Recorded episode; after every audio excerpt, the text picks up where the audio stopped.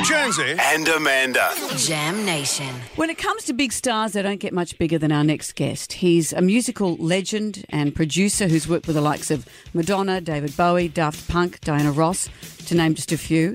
He's the co founder and guitarist of Chic, and he's here to announce they are touring Australia. I'm so thrilled. Nile Rodgers, hello. Hi there, how are you? Well, well, I'm thrilled as well. Oh, it's just. Don't hog the thrill. Oh, no, we're sharing the thrill. Um, when when you say or when, someone produces someone, what does it mean? For example, David Bowie.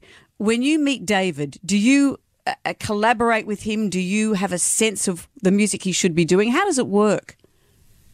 So when I worked with David, that's a really good one to start with.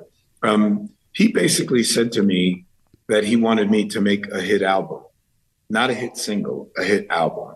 And to me, what a hit album is, is a, an album that tells a complete story. That when you drop the needle on the first song, you love it, you love the next one, you love the next one, you love the next one. Turn it over, you love that one, that one, that one, that, and you get to the end.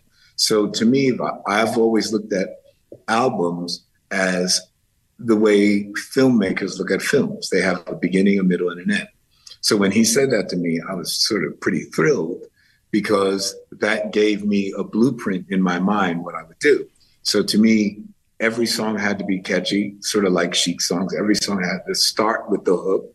That's why, um, you know, when we did Let's Dance, the big single from that record, um, I wanted the first words out of David's mouth to be "Let's dance," um, uh, as opposed to when we did, you know, songs like "China Girl," which he whipped out on me when we finished. We had a great day of recording, and he said, "Nah, I'm thinking about adding this song to the album too." uh, and he, he, played "China Girl" for me that he did with Iggy Pop, and I was like, "Whoa." that doesn't sound like it belongs on our hit album. So I redid it and I put in that intro that dee dee dee dee dee dee, which I thought was the most racist thing I could think of, other than going dee dee dee. dee. because we, we we still play China Girl, uh, and it still stands up. But I've often wondered, is there a chance that it could be cancelled in today's culture? Do you think?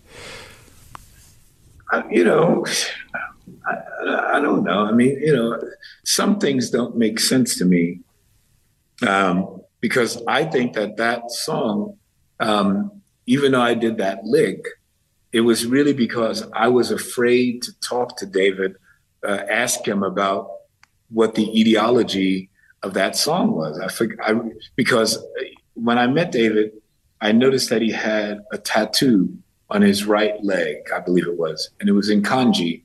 And I was like, going, wow, what is that? And he said that was the Serenity Prayer written in kanji. And I was like, oh man, this dude is pretty dedicated. At that time, I was still drinking and doing drugs. And because the song was called China Girl, what most people didn't know that China China White was the slang for heroin, mm. and uh, girl was the slang for cocaine.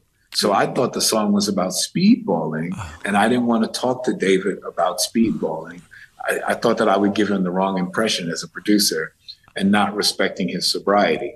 So mm-hmm. I just took, I just, I just concentrated on China. this must be your unique gift. You can hear perfection. You can hear a hit in your head, which is the with Chic as well. This is this is something that's never left you. What a rare gift. Well, you know, the thing is, is that I every song that I've ever written is basically nonfiction. It's it's something um, that I see in real life or something that uh, has happened, some incident, and I write about it in a way that that comforts me. So take something that's a negative situation, like when we didn't get into Studio 54 to meet Grace Jones, who would have been the biggest star that had ever touched our universe at that time.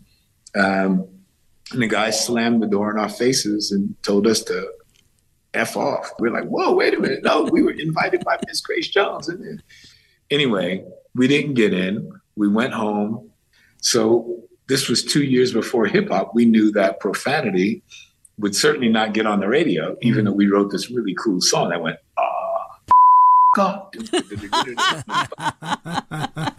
off. Ah. And my partner Bernard went, uh, my man, you know this is happening. oh. How are we going to get this on the radio? So, of course, with a little bit of nipping and tucking, we eventually wound up at Freak Out. And uh, bingo. Bingo. It was about a dance that we knew was happening at the time. And biggest selling single in the history Man. of Atlantic Records. Wow. That's, uh, you know, man, uh, it's always great I to wish talk we could to you. talk to you forever. Uh, so, and we're looking forward to your tickets to see you uh, and uh, go on sale Thursday, September 7 from Ticketmaster. It's just always a treat to have you on the show. Uh, Nile Rodgers, Thank thank you. you for joining us. See you in Australia. Oh, thank you.